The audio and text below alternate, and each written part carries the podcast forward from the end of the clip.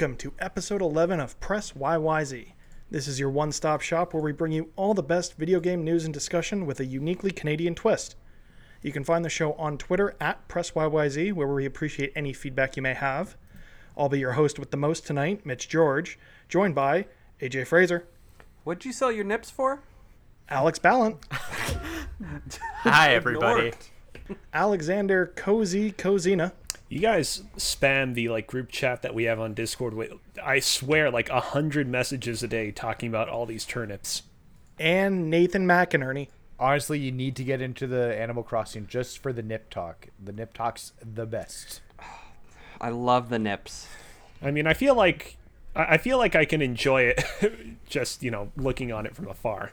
I don't feel like I need to be a part of it. But you'd rather watch this train wreck from a distance? Yeah, sure. Because everyone at this point is well over one hundred hours in this game, right? Or is it just me and Nathan? Uh, that might just be you two. Oh, no. Yeah, I'm just, I, I'm just checking in for, like, the the two minutes it takes to run to the Nook shop and uh, see the prices, and then I'm turning it back off. Yeah, so to explain it, for those who aren't familiar with Animal Crossing New Horizons, there is a mechanism in the game, which is the stock market, spelled S T A L K, where each day you get two price points on turnips, and you just try to maximize that using the internet and all that jazz like I did earlier today. So how's everyone's week been outside of Animal Crossing? Uh, interesting. Do go on. Well, uh, obviously I've been playing a few games here and there. I've been playing more Bioshock one. I've been playing Jedi Fallen Order. However, the main thing that has occupied most of my time over the past week has been building my first custom-built P C. P Cs um, are for nerds. This is something that's been... Don't be mean. Oh, no. I built a P C before. It's it's amazing. It's, I love doing that. Yeah, it's so immensely satisfying. So, um, this is something that's been a long time coming. I um, got the gaming uh, laptop that I previously was using back in twenty seventeen. Uh, it worked out fine, but eventually some issues began to crop up. Uh, for one, the hinge on the screen partially broke, and while I was able to fix it, it left the screen with a big permanent crack. And then two, uh, eventually my streaming efforts got to the point where it was really starting to tax the P C, and I came to realize, ah, it's time for an upgrade. And so I decided, you know what? Might as well go ahead and build a P C. Every uh, it sounds intimidating, but everyone that I've heard talk about it over the years that I trust has said, you know, it's not that big of a deal. It's a good skill to learn. It's easier than you would anticipate. Uh, and so I decided to take a plunge. Monarchy, who is a viewer of my Twitch streams, uh, who I've become acquainted with over the past couple of months, uh, gave me a lot of pointers in terms of what uh, components I should be getting to uh, build a P C. Uh, I, I'm not going to go super in-depth here, but just quickly for those who might be curious, uh, my C P U, uh, based on his recommendation, was an A M D Ryzen seven thirty-seven hundred X three point six gigahertz eight-core processor. My motherboard was an Asus Prime uh, X five seventy P A T X A M four motherboard, uh, and my video card... Uh, the only thing that matters... is an E V G A GeForce R T X twenty sixty six gigabyte K L Ultra gaming video card. It's a real mouthful, but basically all I have to say... Those are some numbers, for sure. Yeah, those are a lot of numbers. Uh, how, how many yeah. more graphics does it have compared to your laptop? Uh, it has... It's got to be at least three, I bet. Three it, more That's graphics. What I was going to go with, yeah, I, three I, graphics. I, I'm pretty sure I, I checked it's between two and three. When are we um, gonna get a R T X Minecraft stream? You gotta use that uh, R T X ooh. feature now. I mean, but didn't they drop like the super enhanced graphics update from Minecraft? I mean, you can with mods. Uh, you can yeah. you can mod the Java version to have ray tracing and stuff. Yeah. So God, we gotta I forgot s- that was built in Java. That's we gotta insane. see that in action. Just watch the latest Inside Xbox. You see some ray tracing in Minecraft. I'm definitely going to take it for a run with something really super graphic intensive. The one problem right now is that uh, I did not get a new monitor to get go with all this new equipment. Uh, so the, the current monitor that I'm looking uh, at things on is kind of so-so. It's not like you, you can't really kind of fully appreciate the graphical intensity of what my new video card can manage. Uh, but that will, once the coronavirus stuff dies down and I can walk myself into a store, that will probably change. If I can give um, you a oh, uh, just if I can give you a suggestion on monitors, sure. uh, for that graphics card, you should get a fourteen forty p with a one forty-four hertz, because you don't you don't need. I mean, you can run stuff at four K, but you're gonna want like the high frame rate, and you can really, if for ninety percent of games, you can run stuff really high, and so I that's what I would suggest, at least for that. That sounds good. I'm definitely going to be looking forward to uh, getting into that soon. It's just, you know, right now with the coronavirus and whatnot, I would rather, you know, I would want to kind of like go into like a store and sort of see in person what I prefer and don't prefer. And right now it's kind of hard to do so. Fair enough. So, um, sorry, go ahead. No, go ahead. No, I was going to transition, but if you have more to say, go for it. Well, I just want to say quickly that, uh, yeah, I got all the uh, components together. Luckily, before all of the, uh, you know, coronavirus clamping down happened, uh, which was good, because I don't know if uh, I would have been able to get all the components in time otherwise. Uh, and yeah, after a fraught and difficult night trying to figure out how to get through the first two steps, uh, I managed to build it all together. And, you know, I, I will say it is a very fun and it is a very rewarding process. Like I said, the beginning hours of building it were challenging, but, you know, like many other challenging things in life, I feel like you kind of just gotta keep pushing and get through it, because the reward at the end is really worth it. I've got a little bit of an embarrassing P C story. So the P C that I built uh, back in twenty thirteen, it, w- it was pretty good. I had two graphics cards. I had an i seven in it. Um, you know, pretty good for the time. I spent maybe three thousand dollars uh, on it, and it was, ju- wow, it was just right, yeah. the components for inside the case, because I inherited a case from my uncle.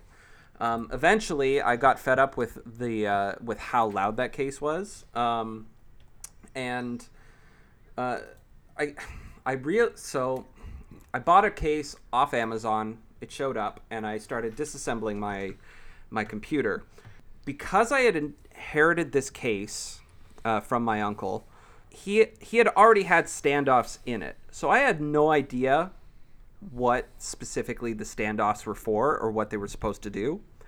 Um, I ended up basically frying that entire computer oh, wow. because I had no idea. Yeah. Uh. It, yeah. It was about two years after I made it and everything. And so, you know... Uh, you got to be careful when it comes to those bibs and bobs in your P C. Oh, absolutely. And that this is the kind of stuff that, that Greg Miller always c- complains about and is afraid to screw up and doesn't want to ruin. And it's yeah. just, oh man, it's so heartbreaking. And But I've been itching to build a new one, so. Yeah, honestly, seeing Cozy talking about this new P C build, seeing his posts on Twitter, seeing his jumping into his stream at twitch.tv slash cozybearlive. Yes, that is correct. Yeah, I got it right. Got a plug. Uh, and Monarchy, the, the fella he mentioned that's in his chat all the time, offered to help me with a parts list too, which I really do appreciate, because it's something that I've been itching to do for a little while. Probably keeping it under a certain threshold. If and when my wedding does happen, I need to spend money on that. Mm-hmm. But God, being in being in isolation, I've been itching to do to have a project. Yeah. Uh, and speaking of being in isolation, Alex, I know you've been... Uh, You know, you've caught the bug the same way I have in terms of binge spending on video games. So what have you been uh, spending your time on? Uh, so last week I, I talked a little bit about this, uh, just how I've been buying games. And I've bought a whole bunch that I haven't even really touched at all. But one of them that I actually have finally uh, spent some time with, I'm pretty, pretty early into the game, is uh, Fire Emblem Three Houses. And I quite enjoy it. I don't know. I... I, we're going to get into a little bit later um, about uh, R P Gs and J R P Gs, but most J R P Gs just don't do anything for me. Like, I just don't like the aesthetic, really. I'm not really that big into anime either. It's nothing against it, and I know this is, like, kind of a gross generalization, but it just, the style of it doesn't really appeal to me. A lot of the tropiness of it doesn't really appeal to me, but there's something about Fire Emblem that just kind of, because I played um, Awakening when it was on the three D S, and that was another game that just, like, it really just sunk its teeth into me, and I'm really enjoying it. I really like the sort of relationship building that you get to do with it, and then the combat is just kind of, it's really fun turn-based uh, style, and I think the idea of having the three houses, um, like the name suggests, and the... and sort of the themes of, like, the class-based... Um, like the classism that kind of has been going into it so far, I think is really intriguing, and I'm really excited to keep sort of getting into it more. Yeah, I'm looking forward to hearing what you have to say after, what is it, eighty hours to beat the main story or something like that? It's something like that. I think I'm like five, so, you know, it's going to be a little bit. You're going to be there a while. Yeah. yeah. You got oh, nothing cool. but time, buddy. That's, nothing but time. That is very true. But unfortunately, I decided to, because of the whole having an, an unlimited amount of time to do whatever I want, I decided to do something that I didn't think I was going to do for years, and that's replay through Red Dead two. Mm. And... Boo. Oh god, it's Red Dead two is, though playing it uh though replaying it, it does lose a little bit of the magic because it can kind of see where a lot of like some of the scripted stuff is, and the scripted nature of Rockstar campaigns very much shows when you play the game again. There's a really great YouTube video um call I can't remember exactly what it's called, but it's like the problems with Rockstar's game design. It's by a YouTuber named Nakey Jakey. He goes into like really in-depth detail about how Red Dead two is kind of how Red Dead two is kind of really on rails, and that's kind of disappointing for what they promise. But I just think despite that, the storytelling of that game is so amazing and so immaculate, and the characters of Arthur Morgan is are so well written that, and the fact that the main character from the first game is almost unrecognizable at the beginning of Red Dead two, and you see him become the character he is in the beginning of the first game, because Red Dead two is a prequel. It's awesome, and I really really dig the story, and that's kind of the main reason why I'm playing through it, is just to experience that again, because it's really great. But for I the mean, most, you might as well with all the time we have. Yeah. You know, I'm not watching any movies, so I might as well basically be watching a movie game. Oh, man, all I've been doing is watching movies, I feel like. I've been playing a couple of games, so I, I did actually play through and complete Katana Zero. Ooh, oh, so nice. Which, oh, my. So there was a point in that game where you get to make a decision, and if you make the decision a certain way, which is how I made it the first time, the game just ends. Yeah. Oh. Which is just like, it, it is some very interesting uh, storytelling Uh, elements in that game, the the themes it it it covers in terms of, you know, ad- battling with addiction, and um you know, it's it's definitely something to experience. It's got like Hotline Miami vibes in terms of yeah. enter room, kill everything really quick, mm-hmm. with some tr- with some time travel involved, like some time manipulation, which is really cool. Uh definitely recommend anyone who's interested or has been interested, check it out. I know it's been on sale a few times, so if you can catch it on sale like I did, it's definitely worth the time, worth the money. One of the uh, um, one of the biggest things I love about that game is just with the the time manipulation. So it's like whenever you start a level, you have to go through it and do it flawlessly without getting hit at all. And you do it over and over and over again. And every time you fail, your character's like, no, that's not it. That's not right. That's not how I did it. And then when you finally complete it, you get to see the, because you have a mechanic where you can slow down time to like do stuff uh, to be able to like deflect bullets and stuff. Um, and when you do it, when you finally like beat the level, you see the uninterrupted version of the of the character going through and killing everything. And it's just every time that happens, it's just it makes you feel like a badass when you see it, and that's what I really yeah, there, appreciated there about was, it. There was one level later in the game where it's almost uninterrupted, where you're going through I think five or six different rooms, like yep. different levels before you get that replay. So playing through probably twenty or thirty times of each of these levels, and then getting to the end of it, seeing that one continuous run through all of them flawlessly with no slowdown was really cool to see. Mm. Uh, and speaking of seeing, I actually watched a couple movies this week on Disney Plus. Mm. So earlier this week, um, in terms of when we recorded, it was actually yesterday, was the twenty-fifth anniversary of the release of A Goofy Movie. Oh, yeah. So I uh, I sat down last night and enjoyed all one hour and what one hour and fifteen minutes of that movie or something like that. It's not a very long movie, but it's definitely something I remember fondly from my childhood, and thankfully so it holds up. I watched. It's um. Oh, sorry. Go ahead, Al. No, go ahead. Oh. You, you haven't spoken too much yet this podcast. So. Um, I actually watched that movie with my son this week. He put it on in Disney Plus. Has nothing to do with my four-year-old, and I was watch, watching it with him. Um, I thought the movie was pretty good, although I had some concerns nowadays with the fact that the main character gets away with lying to a girl um, and somehow pulls it off at the end. But it is what it is. That was the nineties. Yeah, yeah that that itself is yeah. a little dated, unfortunately. Um, yeah, but I think as a whole, like the, the songs mm-hmm. in that movie are really good. the Mickey and Donald Duck cameo on the side of the highway hitching a ride is is great. Um, yeah, it's just it's a real fun time if you've got Disney Plus. It's worth spending a very short amount of time for something that's just nice. Yeah, so this movie was like one of my most beloved V H S's way back in the day. Oh man, V H S. Yeah. Alex, do you know what those are? Uh, those were the they're they're like the the things. Oh my that god, they he spin. Actually doesn't know. No, I know what a V H S is. I was trying to think of a joke, and I guess okay, well, that didn't come across. The joke is on me, I guess. And uh, yeah, it, it's been interesting watching this film become as popular as it is nowadays on the internet.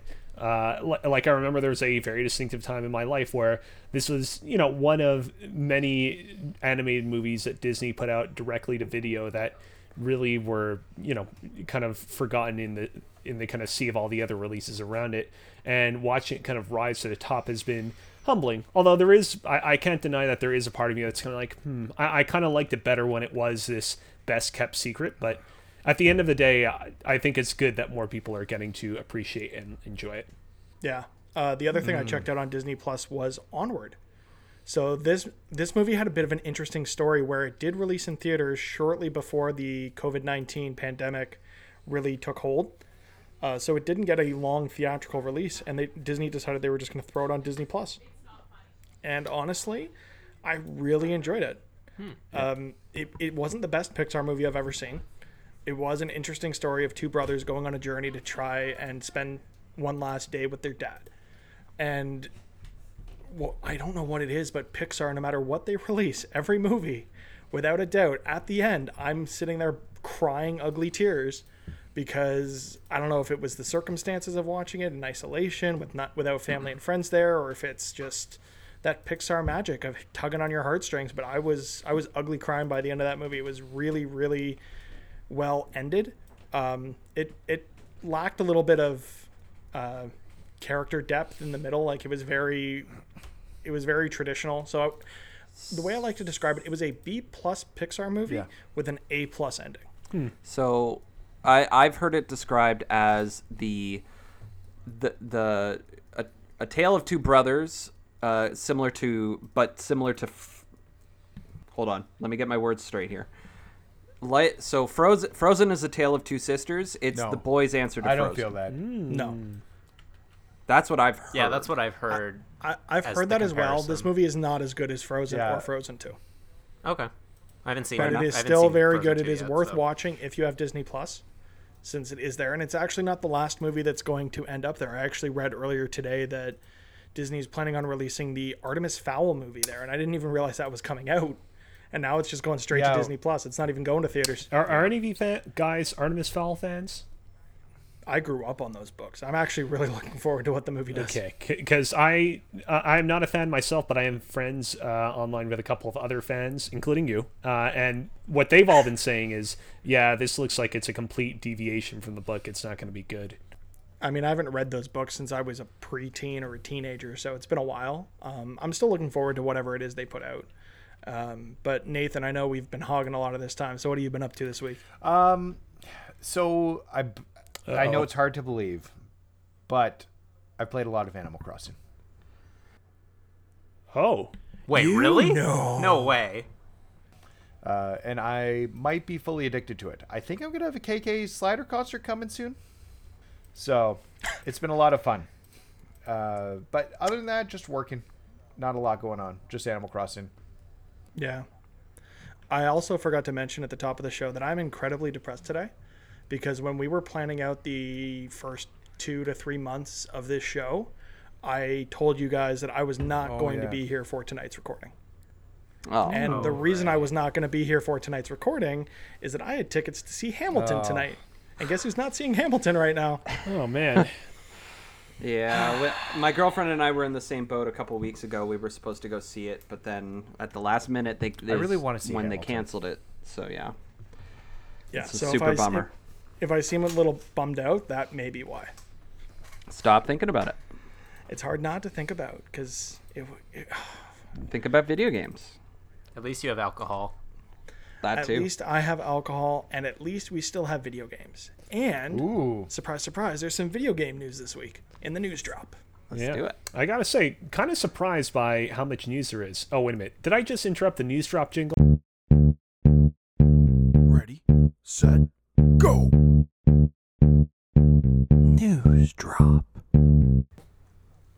Probably, uh, but I don't I'm care because it's actually not very good. I'd rather, you know, I, I still want to tinker with that a bit. I don't really like the way it sounds on the recording, but that's just me. All right. I'm overly critical of the things that I do. Yeah.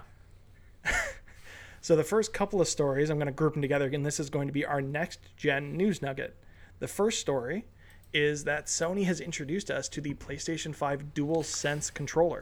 It's and beautiful. This, yes. this gorgeous. I'm pulling this right. I'm pulling this right up from games industry dot biz from ben, Brendan Sinclair. And yeah, it's a controller. There's a lot of opinions about it. Yes, the internet is abuzz with opinions on this controller. So in terms of what Sony's put out, they've rebranded their controller, which has been the DualShock since the PlayStation days. Uh, six axis. It has been the DualShock since the PlayStation days because we don't talk about the six-axis. And what they've done here is kind of interesting. They've added, a, they were reportedly introducing new haptic features in the controller. Which, you know, was well. on the Xbox One controller. Uh, the, okay, so the haptic features they're adding to the controller are not trigger-based. They are also adding additional functionality within the triggers to have more sensitivity in terms of feedback in the triggers, which, yes, is borrowed from what Xbox did with the Xbox One controller. They're also adding a built-in microphone to the controller, as well as a mute button, which is, you know, long, long overdue for any of these major controllers. I'm so happy they're introducing that hardware mute button, uh, as well as rebranding the share button as a create button. And Sony's going to tell us a little more closer to launch of the console what that button will actually do. Okay, I have a question about those two buttons. Um, we've we've gone away. In, in recent years, and even this last generation, um, Xbox started it, I guess, um, from putting putting a word to that button. Um, on the Xbox controller, there's the hamburger button, and then there's the button with the windows on it. So now the PlayStation new PlayStation five controller has a hamburger button, which I assume is like this start button, and then this sh- the new share create. button, create button, has these three. I like Lines to call it the, the, the from it. I, I like to call it the goose, uh, the goose button, because it looks like the noise that the goose would make in Untitled Goose Game. Oh, that's brilliant! Or we can call it the honk button if you if you prefer. I still gotta finish that game. Yeah, me too. Me too. So let me take you all on. Sorry, I, I I don't know, A J. Did you have something more you wanted to say on the? Uh, yeah, they still got the sticks wrong, but continue. Cozy. Okay, I just want to take you all on a quick little journey here. So I remarked on social media how this new controller kind of looks like the uh, logo for Kojima Productions, Ludens, if he had too much Monster Energy. And then at some point, someone on another Discord channel I was part of brought up the old Boomerang PlayStation three controller that was prototyped and ultimately yeah. rejected. And when I saw that, I was like, you know what? That kind of looks like old Snake. Like it's, you know, tall and langy and skinny and kind of mm-hmm. weird and wrinkly and decrepit. And then I, I kind of like, I sat there and I'm like, is Hideo Kojima secretly involved in the design of all of these controllers? Because there is a Hideo Kojima through line in both of these weird ass controllers that I, I don't think we the, can deny anymore. I the think Boomerang. For... Go ahead. The, no, the, I was just going to say the Boomerang controller is weird enough. I could see Kojima like trying to make that for sure. Yeah. I think you're just digging too much into it. It is what it is. Yeah. Uh, the other thing they've done, actually, is they moved the light bar from the front of the controller to the top of the controller, which is... Is uh, that going to have some sort of impact on P S V R, on the next-gen console? Because yeah. I know that heavily used the light bar, so if it's not on the front, how, yeah, it how is that like controller going to be tracked? It looks like it's smaller as well, like from at least what I can tell, which I'm hoping... Because of that, because there's not as much there, that maybe the controller will actually last for more than like four hours because oh the light bar was the thing that drained the battery from it. So they then are adding all this extra functionality though, right? This yeah. haptic feedback, the haptic triggers is going to drain battery as well. So it'll be interesting to see what they do there. Yeah. I do like the fact that they've rounded out the controller a little more. It looks a little more like a natural thing to hold in your hand, because I felt like the DualShock has always been a little too straight mm-hmm. for me down the sides to the yes. to the grips of the controller, whereas this looks a little more bulky. It looks like it'll fill out my hand a lot more comfortably. Yeah, Xbox got that right uh, a while ago with with regards to like the natural placement like of your hand, and especially the thumbsticks, right, nope. Nathan? um, where where where it just it just sort of makes sense um, that that that it looks like when you hold your hands out in front of you and just in a natural resting position, you can imagine holding that controller in a way that wouldn't strain your hand. So everything you said there was right, including the offset sticks. I'm sorry, Nathan. I've been a PlayStation stan almost my entire life, but offset sticks are better. Um, but you said Xbox controller and not Switch Pro controller, because the honestly, Switch Pro the Switch Pro controller is the best controller I've no, ever used. No, it isn't. It's not. Yes, it is. It is definitely not. And the reason yes, the why I will say that is because it doesn't have real triggers. It has buttons. I don't care. Okay, so the, the that limitation is because of the Joy-Cons. It has to match what the Joy-Cons have. Because those controllers are so small, they can't have digital... or they have to have digital triggers. They can't have analog triggers. So yes, while I agree with you that the triggers are lacking, I still feel like in terms of shape and comfort and stick orientation, Switch Pro controller takes the cake for me. Well, let's agree to disagree. Fine. But one of the the the, the GameCube controller is actually a terrible controller. Yeah. It's only Agreed. good for Smash Brothers. Even then, it's not good. I've played too much Smash with the, the Switch Pro controller at this point. I tried to use a GameCube controller at A J's birthday party. I barely won. So one of the things I think that's the most interesting about the DualSense is just the color scheme of this of this default model. The fact that it is white mm-hmm. uh, will kind of seems to give an indication of what the console itself is going to look like. Or I it's mean, two-tone. somewhat. It's it's definitely two-tone for sure. Mm-hmm. Um, I'm interested to see like the other color variants that are obviously going to come out with it. You've seen mock-ups, like yep. fan mock-ups of like the black on black, which looks really cool. Um, it does, yeah. I'd I'd be excited for a, a red on black. Yeah. Um, that would be super rad. Yeah, it remains to be seen if they're going to have other color variations at launch or if we're going to have to wait a couple of years for that. I feel yeah. like the... Um, uh, but Sorry, I just want to say very quickly. No, no, go uh, for it. I feel like the industry has moved away from these kinds of controllers, but a semi-transparent controller I would be very fond of. Oh, that'd oh. be nice. Again... Bring back that, yeah, like, it's not very Arctic common, Game Boy... The purple, Atomic Purple. See-through Game Boy one. That one was great. What I'm oh, holding yeah. up... for the Discord to see that our our listeners cannot is that I have the semi-transparent Ooh. or translucent red DualShock four, and that's my go-to controller, and mm. I friggin' love this. So if we got something like, I like the translucent look of this, I like the translucent look of the Switch Pro controller, so give me that on the DualSense, and I will be a happy gamer. Cool. Uh, I also just wanted to add that Jim Ryan, as part of this release, did reiterate that they are targeting a holiday twenty twenty release for the PlayStation five. And it remains to be seen if that target date will actually be hit. So our next story in our next-gen news nugget is related to Xbox, and that they had an Inside Xbox presentation this past week. In terms of next-gen news, it was kind of light. The only real piece of news that we were able to pull from this is that they reiterated that external hard drives will be usable to boot games from. You will not have to only expand with the Seagate expansion drive.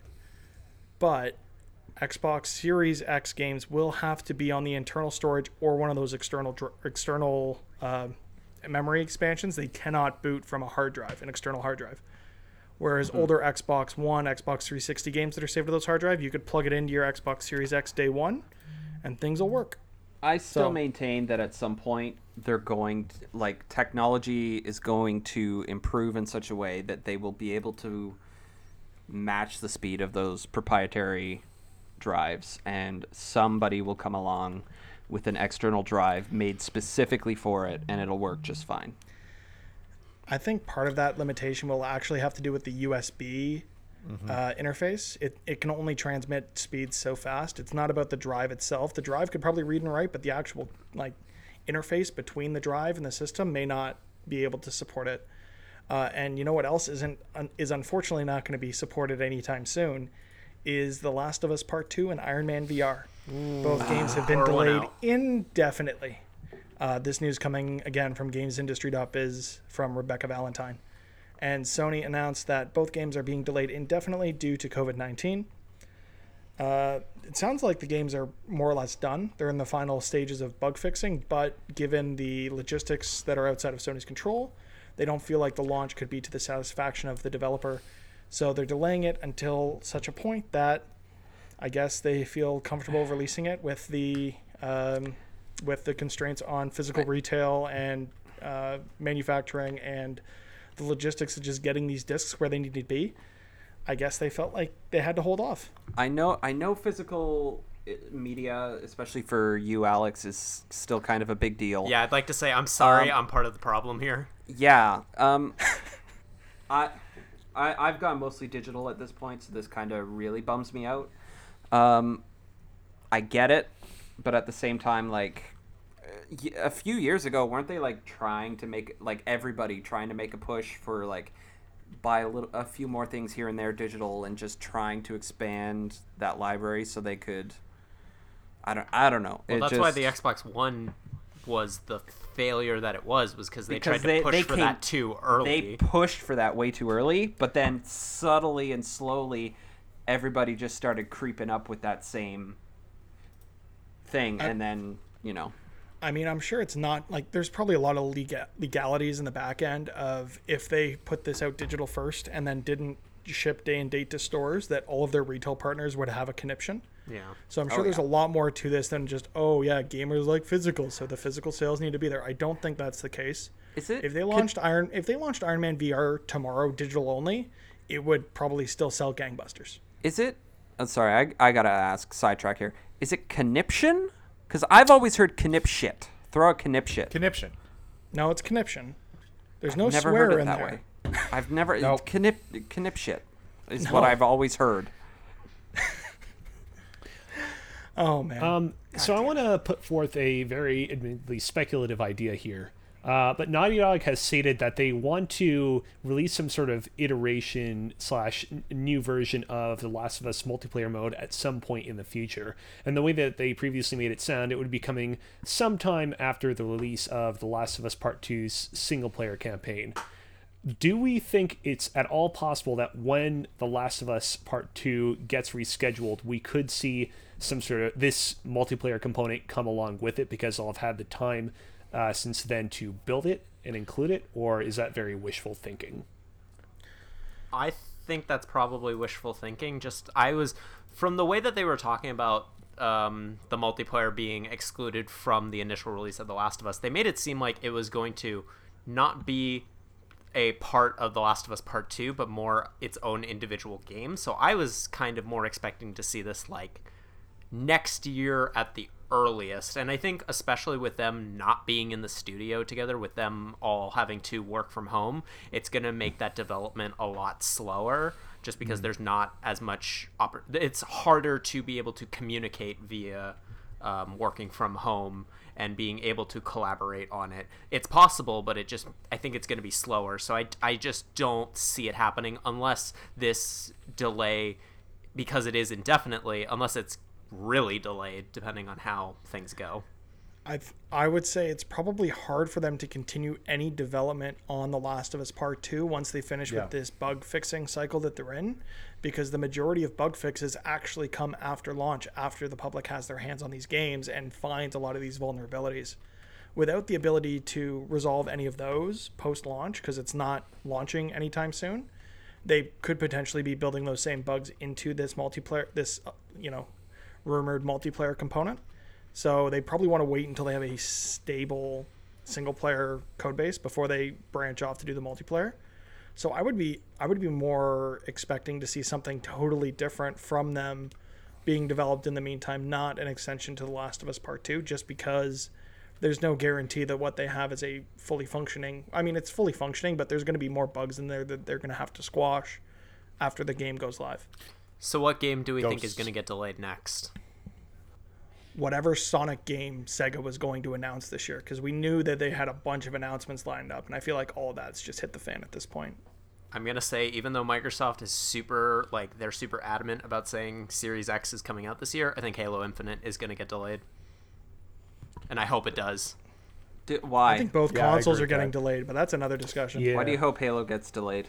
Because the fact that we haven't seen anything from it, you, by this time there would have every other Halo game since Halo three for Would sure had has had an a beta trailer. And it has that. also had a beta as well. And the fact the that... The betas happened over the summer, though.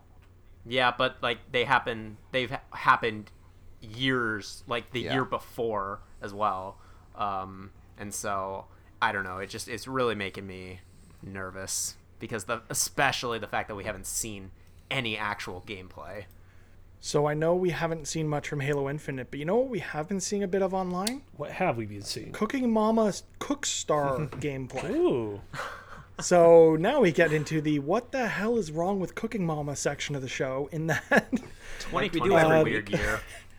Yeah, and it's only April. I- I'm really looking forward to hearing about this because I heard about like all the weird problems that people were having with the game, but I didn't hear about the kind of insider leak slash explanation, which I think you're about to delve into. That is correct. So the article I've pulled is actually from Screen Rant from Christopher Tuten.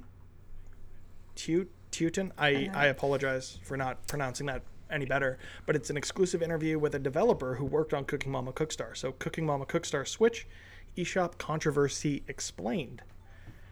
So one developer has spoken up to the rumors of... So to catch everyone up, Cooking Mama Cookstar was weirdly advertised last year to involve some sort of blockchain technology and coin trading within the game in terms of in-game currency and all these other weird technical buzzwords that didn't make any sense. The developer of the game isn't actually a developer, they're a publisher.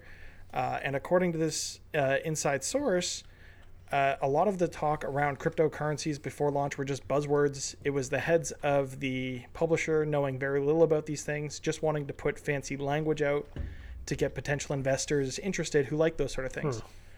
Uh, and there were lots of reports of the game crashing and overheating switches, which was part of the rumor as to why it was delisted from the eShop, even though physical copies are still out there. Uh, the developer who was interviewed actually spoke to this. Uh, in terms of crashes and overheating, that would be because the game was made in Unity. Uh, Unity being one of the most popular game engines out there. By many people working on their first game, it's not the best product, but it made it through several vigorous reviews by Nintendo and Sony. There's no way crypto mining stuff could get through those, uh, those tests. I doubt anyone at the publisher would even be able to make something that involved cryptocurrency in this game.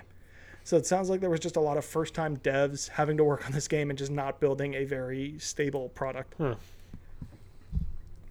So uh, to get into the real reason why Cooking Mama Cookstar was pulled from the eShop, uh, it's legal. So there's a legal uh, battle brewing between publisher Planet Entertainment and the I P holder of Cooking Mama, Office Create. Uh, this is because Planet Entertainment released the game against the request of the I P holder, uh, and Office Create, the I P holder, wanted them to continue publishing the game or even cancel it. There was clearly a lack of communication between publisher and developer, and uh, yeah, it's kind of crazy. Uh, any thoughts on this stuff? Mm, Mama deserved better. Oh God, I, I loved those games back on the D S and the Wii, but it hates. I hate to see Mama being put in a corner like this. What about Babysitting Mama? That one doesn't count. No, no, no! Don't shake the baby. That's just that a general true? life lesson. You shouldn't shake babies. That's fair. Uh, And if no one has anything else... My babies turned out just no, fine. No, you should not shake babies. You're the only parent here. You should know you should not shake babies. I never shook my babies. Alex, should we shake Q? I mean, I'm... I got He's our resident film baby. Yeah. Okay, so speaking of babies... I just want to be held by someone right now. Oh, God, I'm in, I'm in the same boat. It, it's so uh... lonely. It's so lonely. Uh, speaking of babies... A NASCAR driver rage quit a virtual race and is definitely not mad about that. Wow. So this story caught my eye because over the last few weeks, NASCAR has actually been using a racing sim, iRacing, to run simulated races with their professional drivers. So it is really one of the first instances of the actual athletes of a sport taking esports to a nationally broadcasted uh, event, which is really cool. But Uh, this story coming to us from Kotaku, written by Luke Plunkett. There's one driver that wasn't so happy with the situation. So during this uh, past Sunday's race, which was televised, uh, driver Bubba Wallace, yes, Bubba Wallace, quit in the middle of a race after tangling with rival with a rival in the most video game way possible. So during the event, uh, Bubba Wallace and Clint Boyer came together a few times, which the official NASCAR accounts has highlights of if you want to check that out. Uh, the view from Wallace's stream is much better, where you see him getting audibly upset at the fact that Clint Boyer is just coming up and hitting his car like you would in any other racing video game. So he decided to just quit mid-race, dropped his controller, quit the stream, that was it. And his main sponsor actually caught word of this and dropped him as a sponsored driver. So he no longer has a sponsor for his race car when wow. we get back to real race car driving. So... how bizarre is this that we could talk about NASCAR on a video game podcast? Yeah. I mean, so, okay, so it's it's well, this is like the the first like real big kind of like instance of the the the real quote unquote professionals coming into our world and playing our simulation uh, games and stuff like that. I know for a fact uh, in Formula One, uh, Max Verstappen and like Lando Norris and stuff like that, they they actually do play the uh, F one game every year um, and stuff like that. Um, and I I don't know if they like necessarily compete so much, but uh, every once in a while on their social medias and stuff, they will uh, you'll see them getting together and like having a little competition or something like that, playing a game together and stuff. So, so it, it it's it, definitely one of those real cool things. It's funny too, because this, you know, officially sanctioned esports event from NASCAR actually had some other weird things happen during it. So another driver missed his qualifying because he had connection issues, so he wasn't able to get into the game. And seven-time NASCAR champion Jimmy Johnson fired his spotter less than twenty laps into the race after he his spotter falsely told him that he was clear, only to then be involved in a crash. So it's just bizarre the way that this is shaping up to be our sports lives now. And Luke actually has a really interesting way that he wraps up this article. I recommend go give it a click, go give it a read. The videos he links are hilarious. Uh, but his final line, I miss sports. And while fake sports just isn't the same, it's certainly shaping up to have its own charms. The sports world is really like, they're really going through a weird phase right now, especially with this next uh, story for the Read All the Things. Yeah, and things are I mean, weird. there there are other leagues that are getting into this. So I know the N B A has started streaming two K games amongst their players. So it's like esports is really filling a void where uh, sports would have normally been, you know, right in the thick of things at this point. You know, we'd have N H L playoffs, just about at the N B A playoffs. Like it, it this is like the time uh, baseball is just getting back. So I know, Ooh. I know at the E G L X before the one we all met at uh, this past year, so twenty eighteen. Uh, Mitch yeah. Marner on the uh, Maple Leafs was actually there, and he, yeah, he actually uh, got up on stage and played some video games in front of everybody, and that was super He actually cool. just started streaming on Twitch. Oh, did he? Fuck yeah, he's know. streaming a lot of Call of Duty Warzone on Twitch. I've been following it. It's it's. I gotta I gotta tell my girlfriend about that because she also loves the Leafs. Uh, tangent, but Mark Hoppus of Blink one eighty-two is streaming on Twitch. Oh he's my! He's streaming Animal Crossing. What? Yeah. Hell yeah. And no, it's just insane. Uh, and what else is insane is what I've put into Read All the Things. So to get back into our sports motif, uh, Dana White, president of U F C, is basically trying to start his own Mortal Kombat tournament where he yeah. has acquired, or he has sort of made a private island available for his fights. It's closer to so, Dead or Alive than it is Mortal Kombat. But assuming he has, you know... female fighters come down as well, then sure, but I mean otherwise hopefully we'll be seeing some spines getting ripped out soon. Yeah, so apparently he's he's acquired the use of this island for two months and is planning to stage weekly U F C fights. So yeah, that's weird, and go give it a read because it is just bizarre what this guy's trying to do with his organization and basically turn it into a fighting game tournament. And with that, I think we can get into It's Raining Deals. A J, I see you've got a couple on the list this week, so have at it. Yeah, so um, Game Pass Ultimate, which is the combination of Xbox Live Gold and uh, Game Pass specifically, where they took the two and they combined them together and just put it under one uh, S K U, I'll call it. As well uh, as is, P C Game Pass as well. As well as P C it. Game Pass. Uh, it's going to be one dollar for new subscribers, and that's pretty awesome. So if you don't have if you don't even have Game Pass um and, and I believe this is only for a month I think. The, your first month is only one dollar. Um, yeah, I so, couldn't find the end date of the deal. I tried to look for it. I couldn't figure it out. Yeah, so if you've been uh, looking to get into Game Pass, but like the, the fifteen bucks was a little... was pushing it for you, maybe one dollar uh, can help push you over the edge and, and give you a taste of what you're missing. Um, and then uh, Stadia Pro uh, is going to be free for the next two months for everybody. So your weird what? pyramid scheme, are you trying yeah, to get everyone if, involved if, in it now? Yes. Yes, I need more friends. Hey. Everybody make a Stadia account. All all four of you make a Stadia account and and please be my there friend. There might be there might be enough Guardians to fill a Destiny two lobby. I would I would like Cozy. I would like to see you boot up Stadia on your on your new fancy P C and just stream it and and and play a Stadia game on your P C streaming that. I am going to note down, look into Google Stadia right now. And I'm going to, maybe not directly after I finish stream tonight, but at some time over the next few days, I will definitely download it and see what the yeah. fuss is all about. I th- I think so, it's a bit of a slow rollout, uh, I think yeah. you were saying, Mitch, um, and it yeah, might not be available to into. everybody yet, but, um, you know, th- it, it, all, uh, like all the other Stadia features, it'll take some time. They've said that within forty-eight hours, all existing Stadia markets will get access to this promotion. So Great. by the time the show comes out, everyone should be able to access it if they should, if they so choose. Yeah.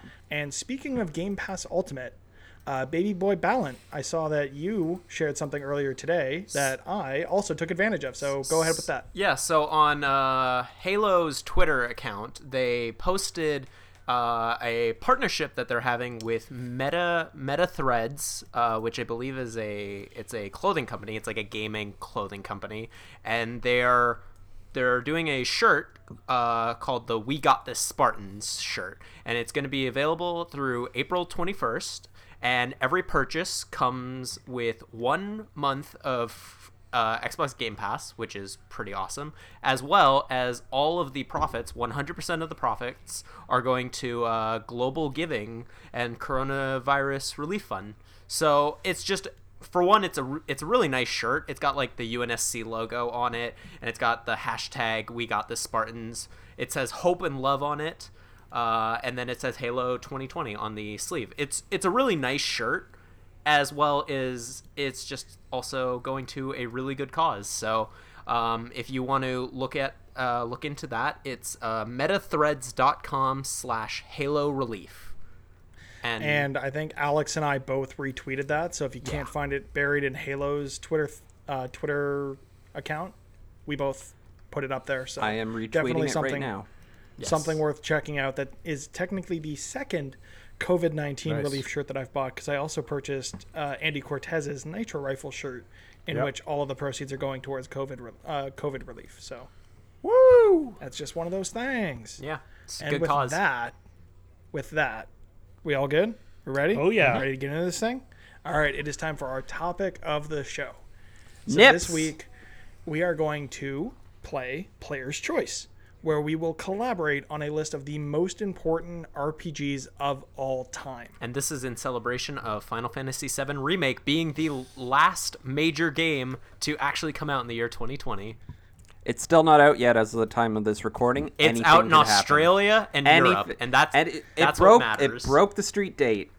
It's not on, quite honest, out yet. Honest, okay, so to tangent a bit, uh, with what happened to Final Fantasy seven Remake, I can understand why developers like Naughty Dog, like uh, Camouflage, and just Sony as a whole want to push their games out indefinitely, because you don't want to have a staggered release for something like The Last of Us Part two. Yeah, that would suck. Final Fantasy seven is a game people know, people love, people reminisce about, so there's less spoilers there. I've, I've heard that there are still some pretty major uh, departures from the original game, which I'm looking forward to playing all day Friday, because I didn't realize when I purchased the game digitally that Friday is a national holiday.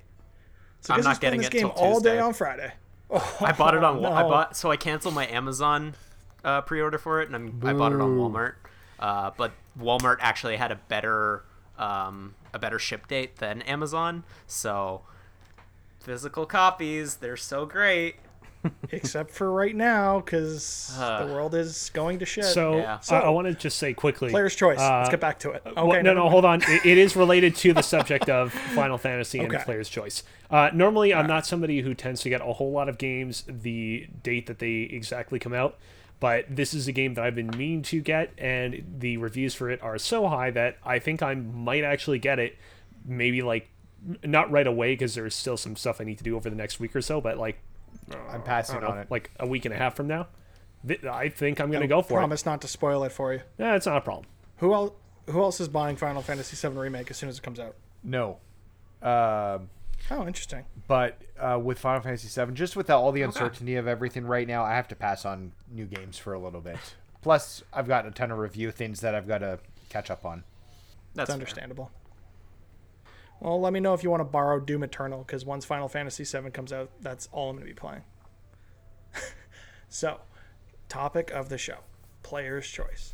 Most important R P Gs of all time. I know last week we said J R P Gs. Do we want to limit ourselves in scope to just J R P Gs, or do we want to say, blow the doors off, we're talking any R P G that's ever come out? I think for the purposes of discussion and based on my personal uh, experience, I think it'd be more, uh, it, it would be better to broaden the definition of R P G a little bit more. More entertaining, right?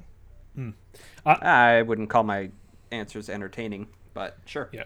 That is also true. Uh, earlier, Nathan Cozy, any any strong opinions one way or the I other? I mean, earlier I said that we should, if we're going to extend it to be all R P Gs, that we should make it so that we're deciding on more than just ten. Uh, I think that we should keep it to just ten for now, but seeing on how the conversation goes, maybe we can be flexible with that number. We've got some time. Yeah, for sure. Um, we, we're not we're not too far into the show. If we have to run a little longer than usual, yeah. so be it. We're still under an hour, so we got time. So do we? That I think being we said, might. Um, what?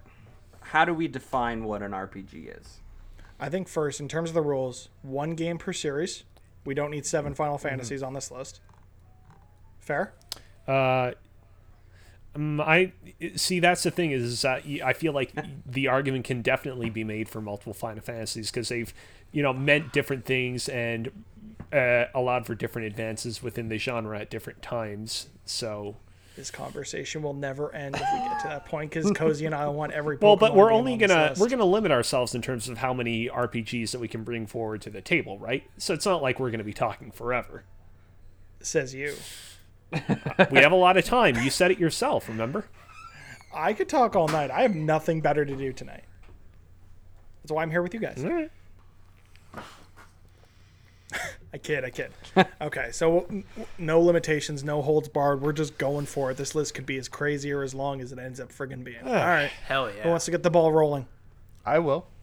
All right, so I've been pretty quiet this episode because my voice has uh, been a little sore, so I've been resting it uh, because I want to get my input in on R P Gs. Um, and because we've already talked about Final Fantasy, let's just get it out there because it's probably the most famous R P G series. But I'm going to go with Final Fantasy nine. Isn't that the one everyone hates? Is the one that deserves to be on the list. No, twelve is the one everybody okay. hates. twelve and eight. Oh, it's eight. Okay, that's what I was thinking of. Fair enough. Yeah. nine's the one, the last one on the PlayStation one, uh, where they went back to the more fantasy settings. The crystals were back in play, and it felt like a, one of the more original Final Fantasy games. Okay. Uh, but in three D with the updated mechanics. So you could you see something like Final Fantasy nine being the sole representation from that series on this list? Is it the one that has to be here over ten, over so, ten two, over seven, the problem, over some the, of the older ones? I've never played a Final Fantasy game, so this is all on y'all who have played them. So if you're talking the best Final Fantasies, you're going to talk four, six, seven, and nine, and ten probably. Like... Those are the top five. ten will usually come off. People like ten, but it's not like the revered, revered. Uh, seven people will say because it's their first introduction into Final Fantasy uh, because of what it did on the PlayStation one. Um, so, but I most a lot of people feel Final Fantasy nine is a better game than Final Fantasy seven. Um, so I'm fine with it, and it's our list. Yeah. Oh, yeah, for sure. So, but six is really good too on the Super Nintendo. I've played it multiple times, and four has moments, heart moments that make you cry. So um, they've all got their own strengths uh, of those ones. Okay. Does anyone have any strong opinions know. on any of the other games of this series? Or are we just going to throw nine up there for now and have at it with the rest of the list? Cozy? I I, I mean, I'm kind of with you where, like, I feel like in terms of the most important J R P Gs of all time, I feel like I would be more inclined to say six or seven. But as somebody who doesn't have any experience with Final Fantasy nine, I don't I'm, I don't feel like I'm in a position to say, well, no, we shouldn't have this one on the list. So I'd say we can just move on for the time being. I mean, you did raise a valid point. We're not talking the best J R P Gs or R P Gs of all time. We're talking the most important, most impact. Do we feel like that is still nine over any of the other ones? Yeah, and... Well, okay, so mo- most important, most impact. Everybody's bringing their own game to the list. I think it it doesn't have to be... We don't have to worry about everybody else's feelings. We just sure. have to worry about the five of us. And if it means something super important over everything else to the five of us, then I think that counts because it is our list. The only thing I will say about this, because I really don't have any, any like, say, or not say, but I don't really have an opinion that much, is I, as somebody who is very unfamiliar with Final Fantasy, I know nothing of nine, or at least seven is more iconic, because I know characters like Cloud and Tifa and Azeroth. Azeroth. Sephiroth. Sephiroth. Sephiroth, that's it. Azeroth, Azeroth's from Warcraft. Azeroth, Metreon's in right, Azeroth, That's gonna, a different R P G. All right, I'm going to... That's the end of my opinion. Uh, so we actually did get a write-in on Twitter. So this is coming to us from a friend of the show, Justin, uh, Justin Hell Doss, yeah. who wrote in saying F F six and F F seven when it comes to Final Fantasy games. So I feel like we need to put all three mm. on the list for now and then narrow it down later. That's how and I all, feel. So okay. I said all, all right. three of those. Like they're all. Yeah, let's do it. Like there's right. five really great Final Fantasy games. So. It is what it Slight is. Slight tangent. Is eight the one that they lost the source code for? I think. Yeah, that's the one that just came out as the Final Fantasy eight remastered, where they were able to. I don't know if, what they yeah. did, but um, it, they had to. Yeah. Yeah, the story is they lost the source code or some something like that. Hmm. They basically had to rewrite it. Yeah. Yeah, but they managed to kind of recover it. Okay, so we've gotten through our Final Fantasy fix. I need something. Someone give me something new. Uh, Alex, what we got? All right. Well, if we're talking about important R P Gs, this is not just an important R P G. This is just an important video game, in my opinion. Uh, and it is it is a game that when it came out in two thousand eleven, no one could stop talking about it. It was Skyrim. Just it was huge, and it's The Elder Scrolls five Skyrim. Skyrim. I saw you writing. I saw you writing Skyrim. The Witcher. We'll get to it on the we'll list. Get to it. The Witcher. The Witcher. Uh, that was The Witcher two that came out in two thousand eleven. But either way, Skyrim was huge when it came out. People who didn't play video games they... were talking about Skyrim. Everyone played that game. I lost to this, weeks to of this my day. Life they to are that still game. Making new ports of that game. To new fun story yeah. I just bought for the first time The Witcher three and The Elder Scrolls five Skyrim. Congratulations. Like like no one gave a shit hmm. about Oblivion. Yes, well, they did. That was I gave nobody a shit, out, I gave nobody, a shit about nobody, Oblivion. Nobody nobody outside of the gaming sphere cared about Oblivion. That's not yeah. Sure. And people didn't care about Morrowind in the same vein. I, I'm not saying that it, I'm not saying that they, those games weren't popular. They were, but not to the level that Skyrim was. Skyrim yeah. was, mm. I mean, it was, yeah, it was huge. It was the game of two thousand eleven um, when I think back to that year. And, I mean, what other game can you have Thomas the Tank Engine as a dragon? Okay, mod, you can't talk about mods. Like, that's... Sure, no. I can. That was such a hu- that's such a huge part you of can Skyrim. Mod any game on P C though, you could have Thomas the Tank Engine in yeah, a friggin' was... Power Rangers fighting game if you wanted. But, hell it. yeah. But Skyrim was Skyrim. It was such a part of Skyrim's identity that when it came to Xbox One, they added mod support to it, and that's why I think it's so vital to the identity of Skyrim. Do you remember when they tried to monetize the the mods oh, yeah. on Steam oh, yeah. or that something like that? That did not go well. Yeah, that didn't yeah. work out well for them. Good, good. It's almost looked like good intentions, but yeah, they, they fumbled that real hard. So yeah. I really, but yeah, I that, really like Skyrim. It probably does deserve to be on the list. My biggest issue with Skyrim um, is just I put like ninety hours into it, and I don't think I saw a quarter of the story because I just kept getting pulled every single way I could. But I think that's part of the charm of that game too, is that like you really can just kind of get lost in that world. That the main story of Skyrim is probably the least interesting part of that game, and I think that. I mean, you could see that as a downside, but I think that was a real plus of just getting lost in the world. So much, so much of Skyrim in general is is the exploring of it and building the story on your own and trying to piece together like what happened in the, these ruins and and and all of that as you go exploring, and you try and figure the other side stories out as you go. Now, do we feel like, I know Skyrim was very important culturally, but in terms of it, its impact on the games industry, I feel like Morrowind actually did a lot more in terms of shaping what Western R P Gs would end up becoming over the years as opposed to Skyrim. So do we feel like we could have a list with one and not the other? Yeah. Oh, and, yeah. and it's Skyrim over Morrowind? I would go... So yes. I couldn't... And maybe yeah. my head didn't understand Morrowind, but I... bought it, really excited to play it, and then got lost and didn't understand what to do when I got into that game. Um, and maybe I just wasn't cool. ready for I it mean, at the time. I mean, given that I'm yeah. probably ninety minutes into Skyrim, I can't really say one way or another. So if you guys are saying Skyrim, then it's Skyrim. Morrowind is a little obtuse. Uh, they fixed all that with Oblivion, and then I think Skyrim took the formula and sort of modernized it and more or less perfected it. I mean, I think that the thing about those games, and this isn't just exclusive to the Elder Scrolls series, is that when people talk about what makes those games so great, they tend to talk on the macro level, like you're in this giant fantasy world where you can go anywhere and do anything. And they don't talk about how on the micro level, like actually, you know, managing your inventory and the skills that you use and your and the base mechanics of the game can be a little... like uh, obtuse and weird, and I'd imagine that you probably that was probably what turned you off when you got into Morrowind, basically. Now I have a question for this list. We say R P Gs. Mm-hmm. Is that J R P G, tactical R P G, action R P G? Where are we drawing the line? Because I have one I want to put on the list, R P G. And Nathan's gonna hate me. I don't want our action R P Gs on the list because I don't like if we're in games like. And I love Assassin's Creed Odyssey. I think it's great. It doesn't deserve to be on the list. Uh, Breath of the Wild shouldn't be on the list. Um, I knew that Fuck. was going to be the game.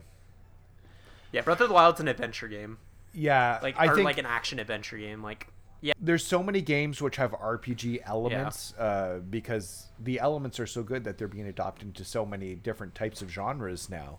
Um, but I think we should avoid that. Tactical R P Gs, like they they're an R P G at heart. Um, tactical R P Gs, um, J R P Gs, even Western R P Gs, you're role playing as a character, and that's the focus of the game. So, fine. So I'll I'll say shout outs then to The Legend of Zelda: Breath of the Wild, which is an amazing action adventure game that I feel has R P G well, elements, but it's fine. Go ahead, Cozy. I mean, yeah, no, no. I was I, I thought for a quick second that you were going to say no. The Legend of Zelda: Ocarina of Time, which. Right. Well, that's the whole thing. And I should state for the record that, like, I believe it was Per Schneider on Nintendo Voice Chef that was explaining this, how back in the day, Nintendo specifically marketed Ocarina of Time as a role-playing game because mm-hmm. the Nintendo sixty-four didn't have a lot of role-playing games. So they figured if they could market it as that, it would be a way for them to fill that hole in the console's uh, kind of catalog of games. And ever since then, people have like had the habit of labeling the Zelda series as role-playing games, which certainly they have role-playing nope. elements in them, but All it's right, not then a I'm gonna shout out two more hard. action R P Gs that I think are phenomenal that people should still check out, and that is Deus Ex Human Revolution. Yeah, I mean, I and sorry, go ahead. Well, I was gonna say I would actually be fine with you putting that as a legitimate choice on this list, but yeah, it's fine if you don't want to. Yeah, if we want to if we want to limit the scope, then we can leave that off. The other one that I wanted to put on the list because I love it is Marvel Ultimate Alliance two, but it's more of an action R P G. If we want those off the list, we can say yeah, forget like, about it. But a game that has I, I, sorry, I was just going to say I don't think Diablo should be on either. Uh, but anyway, sorry. Go ahead. Go ahead. I interrupted you. My apologies. Okay, the one that I actually do want to put on this list is a traditional R P G. is a Western R P G, but don't let that fool you, because this has very deep R P G mechanics, and that game is South Park: The Stick of Truth. Oh, I Ooh. was going to bring this one up. It's on my list. Relatively mm. modern, written and uh, developed by Obsidian, who have deep, deep R P G roots. Uh, the systems are great. The humor is phenomenal. It's definitely a different take on a traditional R P G. Mm-hmm. It is not traditional in in, in terms of its storytelling. And it just does such a good job with a licensed I P that I don't think, honestly, in terms of licensed games, I think these the the two recent South Park games, that being The Stick of Truth and The Fractured But Whole. I have to leave that gap there, otherwise I sound profane. Uh, you have been the butthole. Damn it, A J. We're never gonna get sponsored if you keep talking like this. Or we'll get really cool sponsors. Maybe, well, like Pornhub and Brazzers. Dude, that would be that awesome. Stuff. That. They make okay. lots of money. So those those South Park games have been phenomenal uses of a licensed I P, and I feel like this list will be lacking of licensed I Ps, and that is one that I want to be on the list, at least for now. If yeah. we drop it later, fine, but I definitely want The Stick of Truth to be somewhere near this list. It should be on the list. So c- can I go next? Of course. All right. The reason Unless why anyone I'm... has anything else to say about South Park. Well, uh, I kind of do, and it actually ties into the first game that I wanted to bring up. Go for it. South Park: The Stick of Truth, phenomenal game. However, I feel like we're talking about the most important R P Gs of all time. I feel like it would be weird to list South Park: The Stick of Truth and not the game that directly influenced South Park: The Stick of Truth's design, and that's uh, Paper Mario on the Nintendo sixty-four. Paper Mario on the Nintendo sixty-four may not be necessarily as polished uh, or as funny of an experience as South Park: The Stick of Truth, but it basically kind of created a new genre of role-playing game, the Paper Mario style role-playing game, which is a role-playing game where the mechanics are relatively simple, but that simplicity allows the kind of like world and humor of the game to really kind of rise to the forefront a lot more strongly. And I, I yeah, I just feel like for that reason alone, in terms of importance, Paper Mario definitely has a, I'm not going to say it's going to be on this list when all is said and done, but I think that it has a good shot at being here. Now, can I throw a curveball at you, Cozy? Sure. I had in mind three Mario R P Gs that could potentially make this list. Mm. And I feel like Paper Mario is actually the weakest of the three. Okay. So those three are Super Mario R P G, mm-hmm. Paper Mario, and Paper Mario: The Thousand Year Door. So Super Mario R P G, it, it, it's interesting because Super Mario R P G mechanically is very similar to Paper Mario. Paper Mario is kind of an evolution of what Super Mario R P G started out doing. But what does it say that like uh, gaming culture as a whole calls call R P Gs like South Park: The Stick of Truth a Paper Mario style R P G and not a Super Mario R P G style R P G? Like, I feel like something happened in the transition from Super Mario R P G to Paper Mario that I feel really solidified what that genre was. So sure. that's that's what I think about. I mean, Super Mario R P G, phenomenal game. I'm not saying don't put it on the list, but that's just my thought there. And then with Paper Mario: Thousand Year Door, I mean, the, the thing about that game is that it is kind of just... I mean, I guess this is where we really get into the nitty-gritty of what is most important, right? Like, is it a better game? I mean, I, I think so, but like, it is very much an evolution over Paper Mario and not a revolution. So, a Nintendo revolution. Well, but it wasn't even on the Revolution. It was on the GameCube. Okay, it was a joke because they called the Wii the Revolution. God, God damn it, Cozy. Come on. All right, so I think, yeah, I, I like what you brought there. I do think Paper Mario is probably more influential as a game, so let's leave that there on the list, and we'll toss those other two Mario R P Gs in the dumpster, because that's oh, what you said, and that's don't, not no, nice. I didn't say toss them in the dumpster. A J, you've been awfully quiet. Mass Effect two. Sure. Woo! Yeah. Hell yeah! Real, I knew this was coming. That, that was my next... That was my next choice. Yeah. yeah it's that... a good thing that this isn't a competition. Yeah, really. Oh, yeah. I'd be mad at um, you if this was five by five. Oh, my God. So, Mass Effect, Mass Effect Mass two. Mass Effect didn't um, work out for you last week, Alex. Just saying. That's because I chose the bad one. Yeah, and that was a mistake. So, uh, like the uh, the original Mass Effect was was really good, but it's it, it it definitely had a lot of influence from the time before it, if that makes sense. Um, and I think while while it was more action focused, Mass Effect two definitely was able to, especially in terms of story elements, like like it brought a lot more focus and and um. influence into uh especially in into the industry as a whole, because it, it was a big deal in twenty ten when that thing came out. Um but yeah, mass i have i've played through Mass Effect one a whole bunch of times just so I can play Mass Effect two again and have a continuous through line every time. Like, the only reason I play through Mass Effect one is so I can play Mass Effect. Yeah, this was this was one. So I purchased the Mass Effect trilogy relatively late in the P S three lifecycle, and it is one of my biggest gaming regrets is that I've not played those games to completion. Such I've a travesty. Got where I think the P S three is in storage. I know Mass Effect trilogy is, but if they could give me a way to play that on a modern system, I'd be so freaking happy, especially right now. Yeah, build a P C. I'm again. I'm considering it. Much to the chagrin of my fiance, who I hardly ever get to see anymore, so that's beside the point. But one of the lame things about the P- just really quickly, one of the lame things about all of the Ugh, you okay? Are, oh my god, he I'm, just I'm, hit puberty. Yeah, I'm really I'm glad getting, we record I'm this getting, remotely. He, he's I'm getting really em- I'm getting really emotional. Oh, about I thought it was this, more but, of a cough um, related to covid nineteen, but whatever. I thought it was puberty. No. Uh, um Yeah, just the P C versions of all the Mass Effect games doesn't have controller support, and I think that's really a shame because those games are that's awful. Much better on controller. You you you could probably mod it in, but yeah, yeah, if it's yeah, not in there natively, I get it. That that's yeah. kind of dumb. That's literally it. It wasn't that big a deal, but for some reason, I you know just it, it broke your heart. Do you mind it? Do, yeah, do you does. mind if I bring a game to this list that would be top five for me, but probably doesn't make top ten with y'all? Yeah. Sure.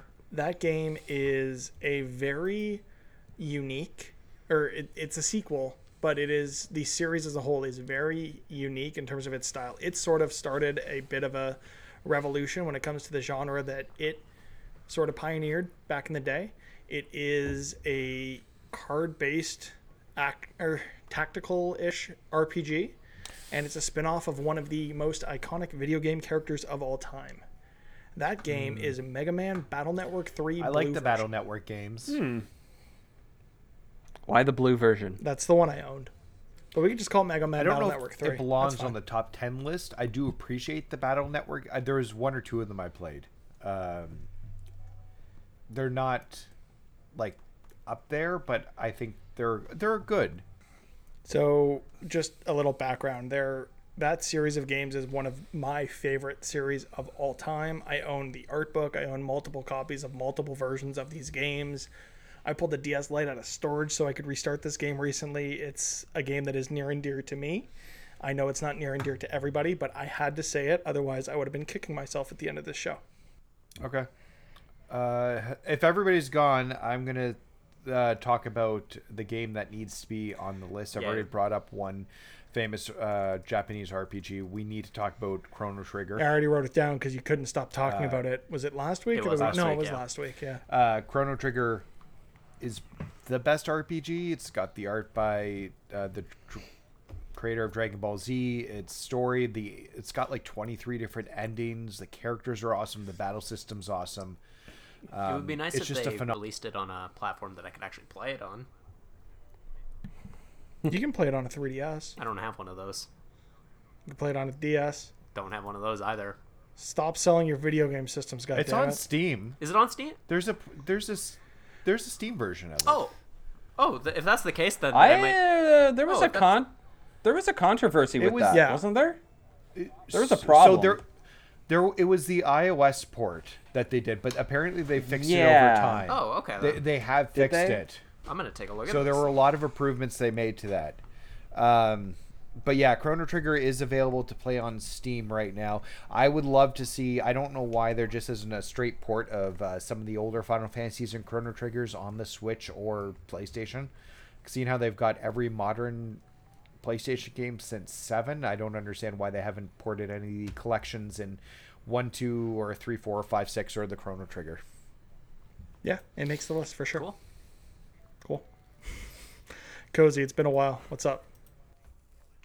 Uh, see, here's the thing. I'm looking at my list. And I'm like, do I want to go with more of a kind of standard option, or do I want to go with more of a unusual option that I nonetheless think is important? Yeah. Uh, I'm just going to go with the standard one, Persona four. Damn it. Uh, Wait, which version of Persona four? Uh, I mean, Golden. Oh, thank God. Yes. What, were you going to recommend just Persona four Vanilla? No, no, no. For me, I was going to bring up Persona four Golden next as well. So feel free, oh, okay. and I'll chime in where I feel like I have input. I, I, I mean, if you want, you can bring up uh, Persona four Golden next, and I can bring up a series that you definitely were not going to bring up. Go for it. All right. Uh, Kingdom Hearts two. I was totally going to uh, bring up Kingdom Hearts. God damn it, Cozy. Are you certain? You're full yeah, of it. Yeah, it was top of my list. Are you Why don't you do tag team yes. this one? Although I'd like to talk about Persona. All right, right whatever. You guys keep talking about um, Kingdom Hearts. All right, uh, let me ask you a question. Who is the final boss that you fight in Kingdom Hearts two? Donald Duck.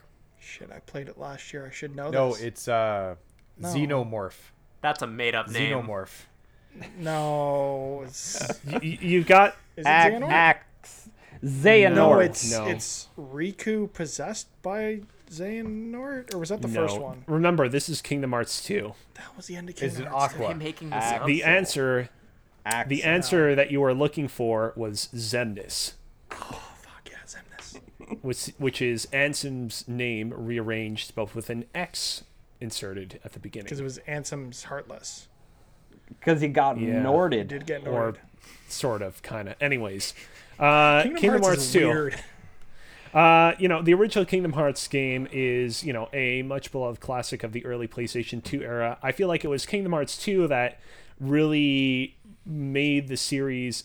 It, it transformed the series from a kind of like lighthearted, simple and clean uh, series that mashed together Final Fantasy and Disney characters, uh, and turned it into. It, for better or for worse, Kingdom Hearts two turned the series into the super bizarre, uh, in, intensely story-driven cluster effort that it currently is today. And I think that it is, it, even though it, there are definitely problems with it going in this direction, I think that it undeniably sticks out. Like, you know, er, earlier we talked about, like, Paper Mario and Paper Mario the Thousand Year Door.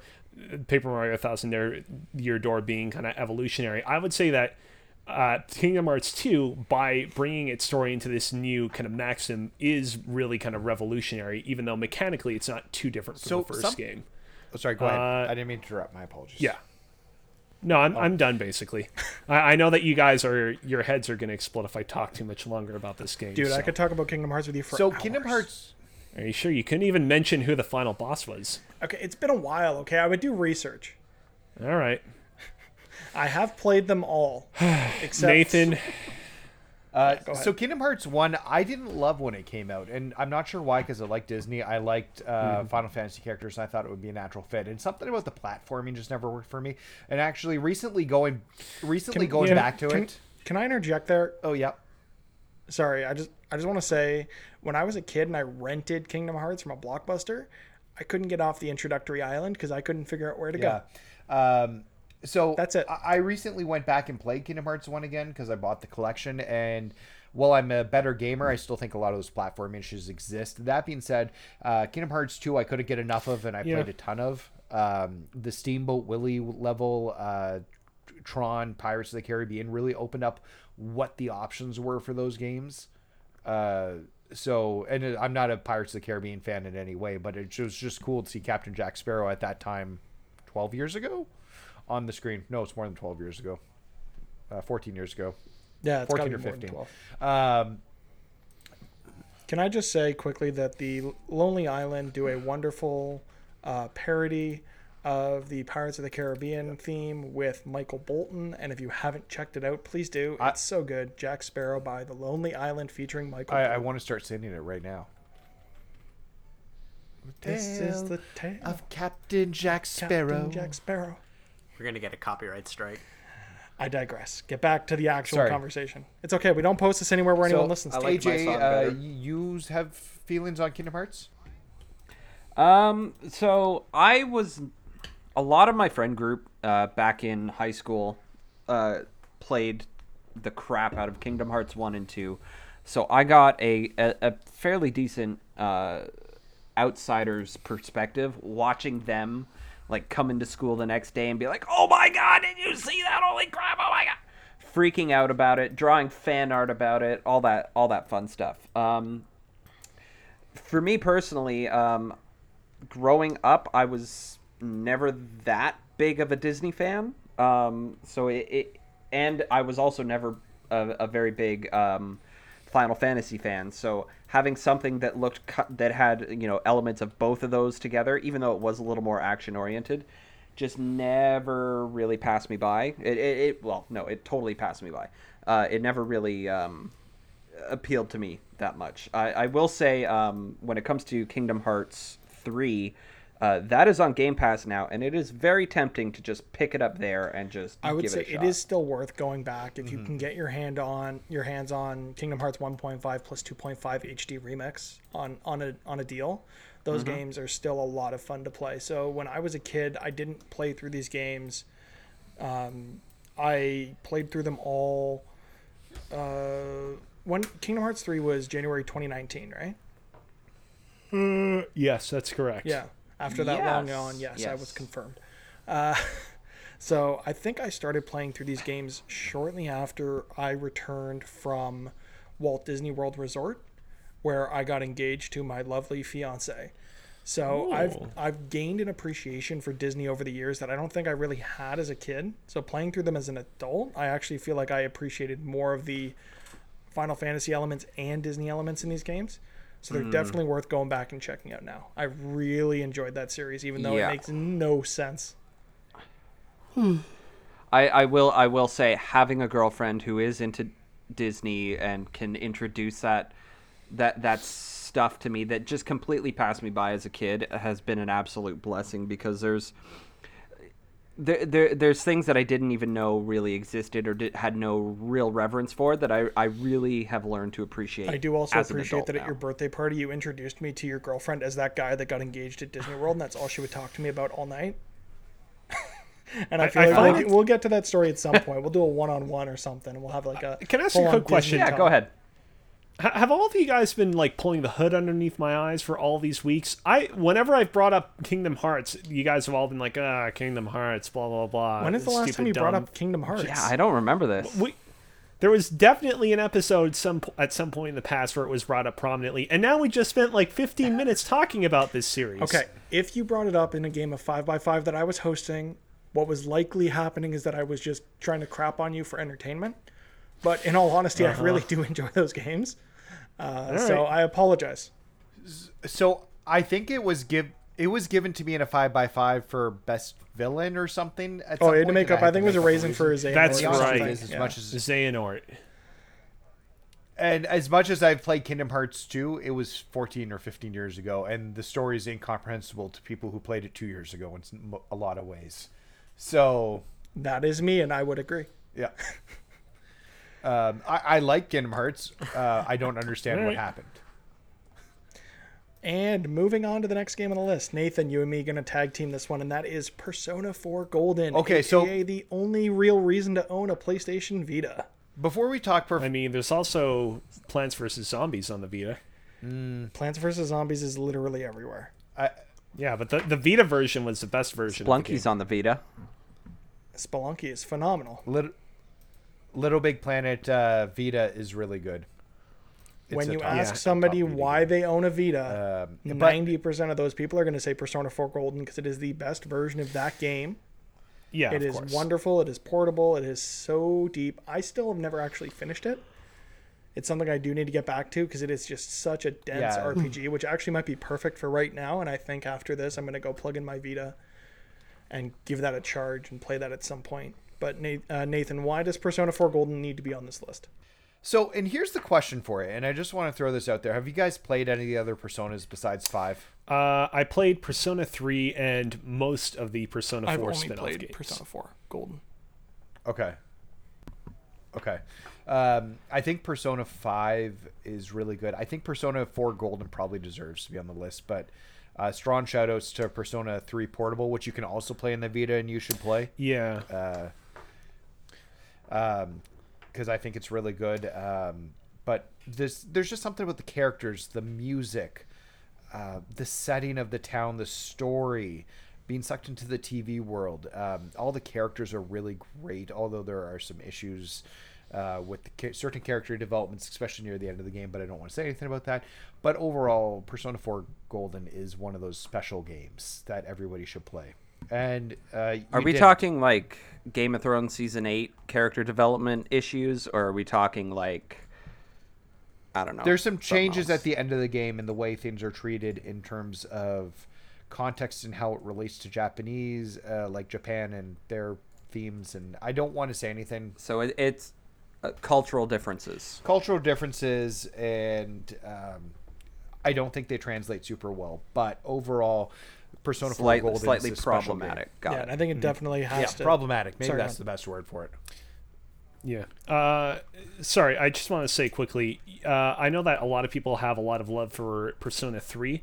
I actually played Persona three after completing Persona four Golden, and I was not super pleased with my time with it.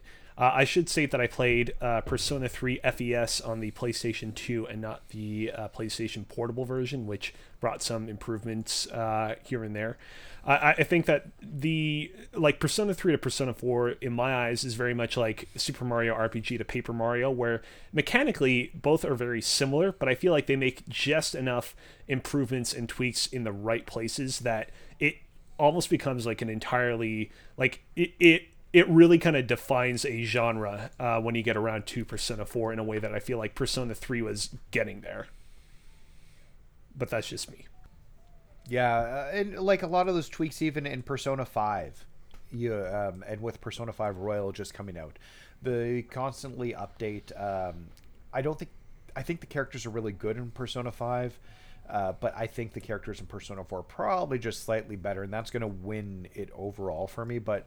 things in Persona five, like the music, the menus, the style, the like the it looks gorgeous. Um, the way they've designed actual dungeons instead of just random random uh, randomly generated floors that you're going through continuously. So the the I think there's a reason for both four four um, Golden and five to be on the list, but I think if we had to pick one, four let's Golden stick with that for now, because what I want to do right now before we get into anyone else's picks is I've got a list of ten games that I don't really want to argue. I just sort of sure. want to go through them and give them a yes or no as to whether they should be on this list for discussion later. You all down for that? Mm. Okay. Okay. So, yep. no, this is, is just this from, from Twitter. Uh, do, I'll do the Twitter. I can do the Twitter ones okay. uh, after my list. So uh, my okay, cool. list no. of remaining games that should maybe be on this list: Mario Luigi Superstar Saga. Yes or no? No. I mean, I, I love that game. That game is a top three game in my book, but no. Valkyria Chronicles. I didn't play that one. I can't speak to it. No? No. The World Ends With You. No. Really? Go. I have to oh say God. no, but I know that people really, I really love, love it. it, too. All right, now we're getting yeah. into the Pokemon corner. Pokemon Yellow. I think there needs to be one Pokemon game. Uh, I mean, at least. yeah, but so... I mean, wouldn't we... Yeah. Okay, so I... Yeah. Uh, does it have to be yellow? I don't. I think don't it's think. Yellow. I don't think it's yellow. I've got. I've got it, three here, and I think it's one of these three, and I want to see mm. what you guys think. So the three I have are yellow, mm. Heart Gold, Soul Silver, and Sword and Shield. Mm. Heart Gold, I, Soul Silver. I have no stake in this race. I played Blue and I played Shield. So yeah, the ones I played are not on this list. I mean, you... I, I personally would go yellow. Okay, what if I put Emerald in there? Are are you? Is that a, pl- a play specifically to get my attention? More or less, yeah. I mean, I, I feel like in terms of importance, we still have to go with yellow. Yellow, okay. Wait, now is it yellow or red slash blue so, that we should y- be looking at? Because yellow's the one which forces you into Pikachu. The, yeah, it forces Pikachu on you, and it takes elements in from the anime, like uh, Jesse and James and stuff. I actually think, looking back at this now, the most important Pokemon games are Red and Blue. We're looking at most important. Hmm. That's green. The one that has to make the, well, red and green in Japan, red and blue in the U S, whatever. Blue came out in Japan. Did it? That was yeah. red and green. Yeah, all three. So blue, blue was a patched version yeah. of red and green. That's right. Yeah. Cool. Yeah, I would agree with that. So we're we're yeah. agreeing, we're settling that on red and blue. Yeah. yeah. Okay. Blue specifically because Blastoise number one, baby. Yeah, Blastoise best boy. Yeah, Blastoise. That's where I would fall. Blue. That's okay. what I played though. So. All right. So the rest of my short little list that I've got here: Final Fantasy Tactics. Eh. I no. I don't love tactics games, so but. I mean, I feel like that's very much kind of, if we were a slightly different group of podcasters, I feel like we would all be like, yes, I know that game is a very cult following. I've never played it, so I don't have an opinion on it. Yeah, I've I've mm-hmm. played a little bit of it, the P S P version on the Vita, but I can't speak too much to it, which War is why I was in this. Yeah, War of the Lions, which is why yeah. it's just sort of in this amalgamation of games I thought I'd throw at you guys. Um, The Witcher three Wild Hunt. Yeah. No. Yeah.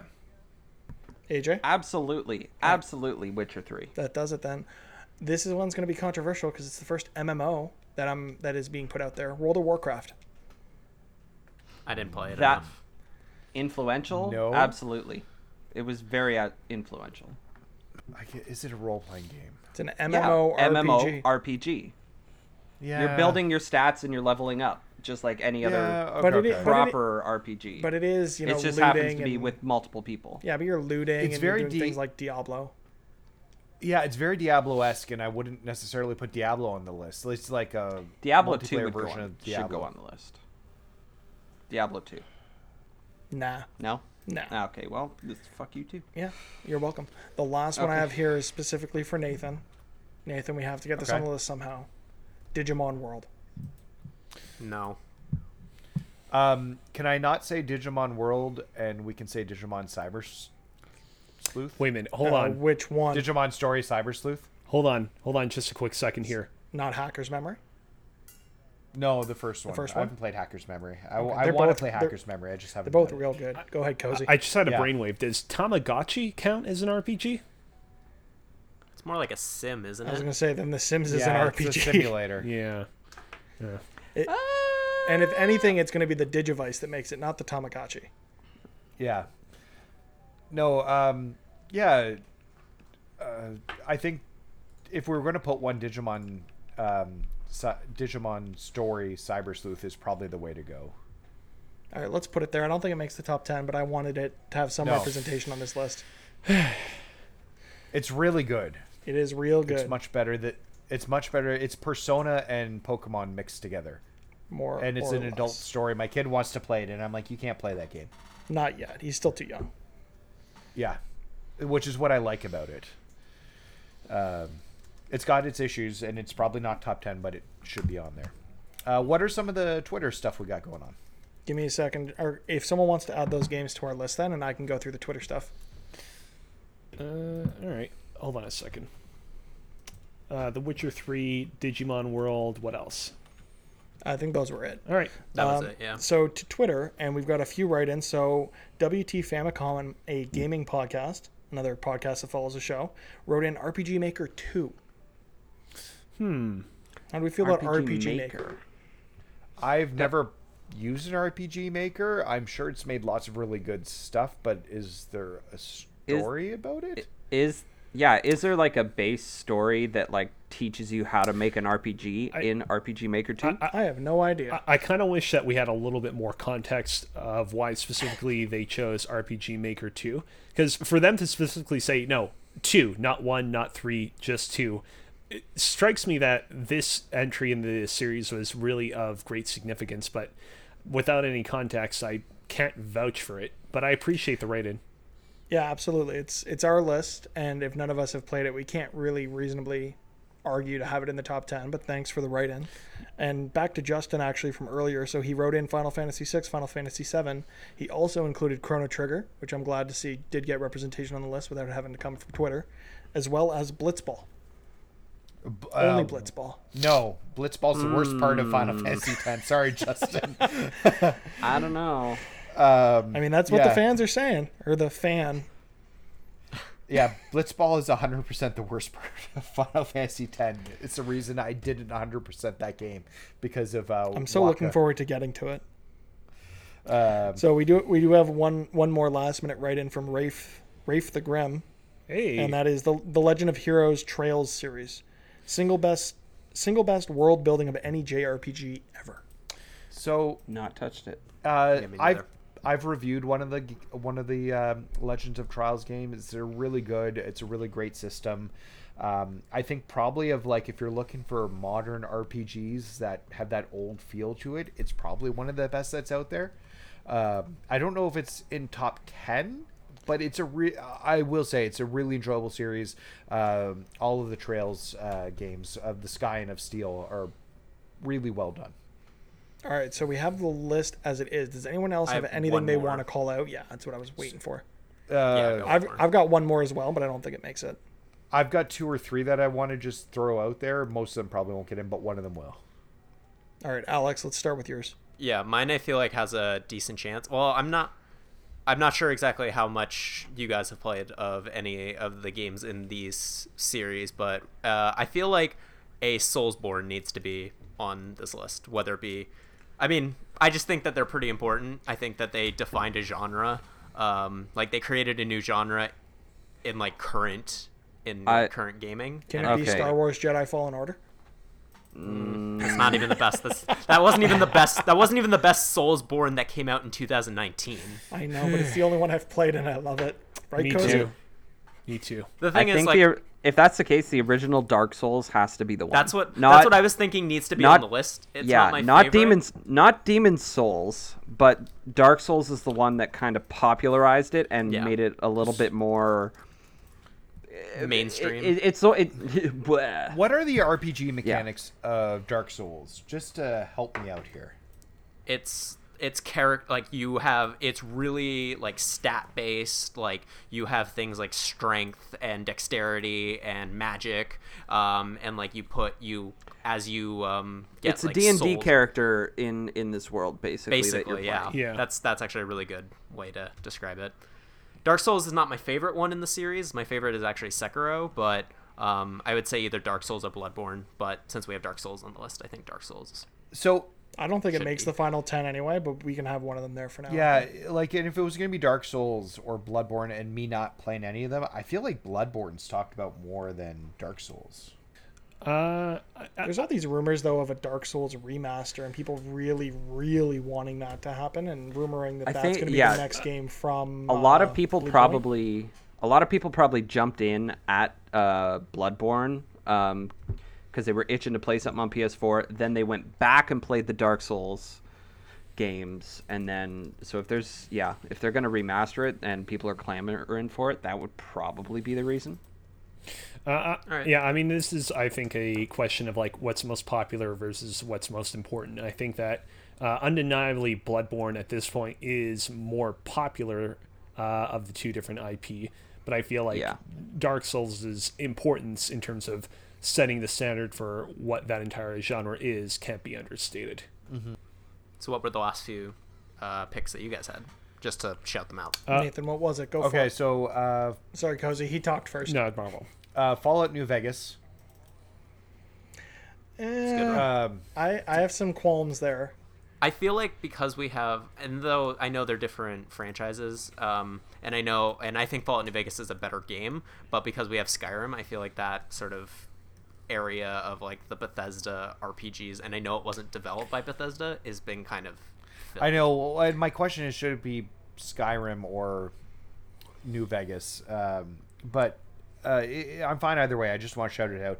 Uh, my personal favorite um, R P G from when I was younger, uh, Breath of Fire two. I think Breath of Fire two did a lot of really different things in R P Gs that a lot of other games picked up on afterwards. Um, it's actually developed by Capcom, which was new because the first one was developed by Squaresoft, and then Capcom decided they wanted to make their own. And Breath of Fire two, just an amazing um, experience, and it tackled religion in a way that no game had ever done. Um, and I remember when Xenogears was out on the PlayStation one, um, and how much uh, flack they got for their religious overtones. And I'm like, Breath of Fire did it way worse many years ago. So um, it's just it's and it's available on uh, everybody should play because it's on Switch Online. So it's really solid. Uh, have any of you guys played any of the Breath of Fires? I dabbled with the ones that are available through the Switch Online apps, but I didn't get an in depth with with the game. I still want to. I just haven't gotten around to it. Mm. Uh, I'm just gonna. Oh, sorry. D- did you have another one you wanted to shout out? I think that's it. Those are the two that I wanted to get out there. All right, four that I'm going to shout out very quick. Uh, Earthbound. This is a hugely oh, yeah, popular on game there. on the internet. You might have heard of it. Uh, Fire Emblem Awakening. It really kind of revitalized the Fire Emblem franchise yeah. and brought it, it made it this sort of pseudo juggernaut that Nintendo has today. Uh, Monster Hunter. I mm, I actually realize that some of you might disagree on it being a role-playing game, uh, but certainly its importance today cannot be denied. And finally, Baldur's Gate, uh, one of mm-hmm. the first role-playing games that was made by Canadian developer BioWare. Perhaps you may have may have heard of them. Baldur's Gate uh, may not be as well remembered today as some of their more recent hits, uh, but it was, at the time of its release, a deeply important, deeply influential role-playing game uh, that directly led to the creation of many other popular role-playing games at the time, such as Planetscape Torment, uh, and so on and so forth. Well, uh, uh, okay, no. I have a, I have, I have a something I want to throw in. It just okay. If we're defining R P G as you have and or make a character, and as you play, you level them up and increase their stats. It, are the Tony Hawk games an R P G? No. No. They're a sports game. I Jesus. love Tony Hawk, but they're a sports game. Okay, what about Tony Hawk's Underground, where you're playing the role of a character in in this important story. All right, everybody. Thanks for listening to this episode of Press Y Y Z. Start, we'll start talking about SmackDown. Like, you can catch us on Twitter at Press Y Y Z. You can catch me on Twitch at Cozy Bear Live. Co- Cozy, we're not done yet. Oh, God damn it. Uh. We're we're close. We're close. Um, I just right. want to have one more argument, and then we can narrow this list down. Uh, before we forget to Undertale. I yeah, that's a good it. point. I still haven't. That's a good point. I don't know if Tony Hawk has been it. settled yet. Uh, I think it was. Tony Hawk isn't on the list. If Tony Hawk's on the list, then SmackDown's on the can, list, and SmackDown's not on the list. Can so. we talk best sports game at a later point, and we'll talk about Tony Hawk and SmackDown all we can? Does Need for Speed count as a sports sure, game? Sure, we can lump that in. They're often racing and sports are in the I same genre. I love Need for Speed Underground. Yeah. Okay, I have one more argument I want to have, and it goes back to what you said, Nathan, about bringing Fallout New Vegas. I don't think that's the most important Fallout R P G that's been delivered by Bethesda. And I actually think that this one is more important than Skyrim, and that's Fallout three. Hmm. Fallout three no, is the I one that's. No. I, I, I thought you were gonna. Set... I... Fallout three is Oblivion with guns. I, but it's better. I, I thought that you guys were gonna actually pull out some of the older Fallout games, like Fallout two, which still remains in the hearts of purists one of the best games in that series, but which I have not played. Fallout two and Fallout one are I amazing. Think...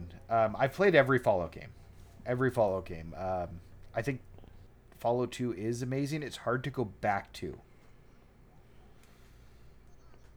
I still think Fallout three is more important than Skyrim, but if you all are all against me, then I know where your loyalties lie. And that's with building a good list and not Mitchell's list, which is fair. This is not Mitchell's list. All right, we have a lot of games here. Jesus Christ. I think there's a lot, though, that we can Okay, we can so cut Final, out. Final Fantasy six, seven, or nine. There needs to be one of them. Yeah, one of those three. Six, seven, or nine. Which one makes the it's list? Most important, it's got to be seven, in my opinion. I mean... I like, it doesn't have to be the best, necessarily, but I think in terms of importance yeah. and significance and influence, seven is probably the Pe- one. You know, seven's the one that's been remade, so... Pe- people will, yeah. uh, you know, argue that six is a better one, but people for years weren't saying remake six. They were saying remake seven. And I think that speaks to a larger, True. a wider kind of cultural...